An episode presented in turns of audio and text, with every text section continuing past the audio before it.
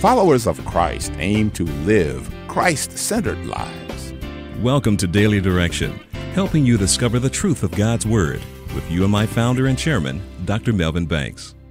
Followers of Christ seek to model the biblical values Jesus Christ taught.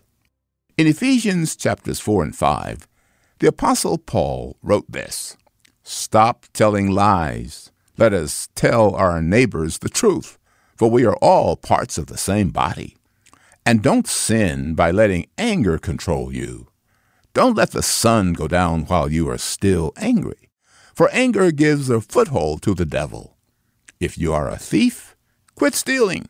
Instead, use your hands for good, hard work, and then give generously to others in need. Don't use foul or abusive language. Let everything you say be good and helpful, so that your words will be an encouragement to those who hear them. And do not bring sorrow to God's Holy Spirit by the way you live. Remember, He has identified you as His own, guaranteeing that you will be saved on the day of redemption. Be kind to each other, tender hearted, forgiving one another, just as God through Christ has forgiven you. Imitate God in everything you do, because you are His dear children. Live a life filled with love, following the example of Christ.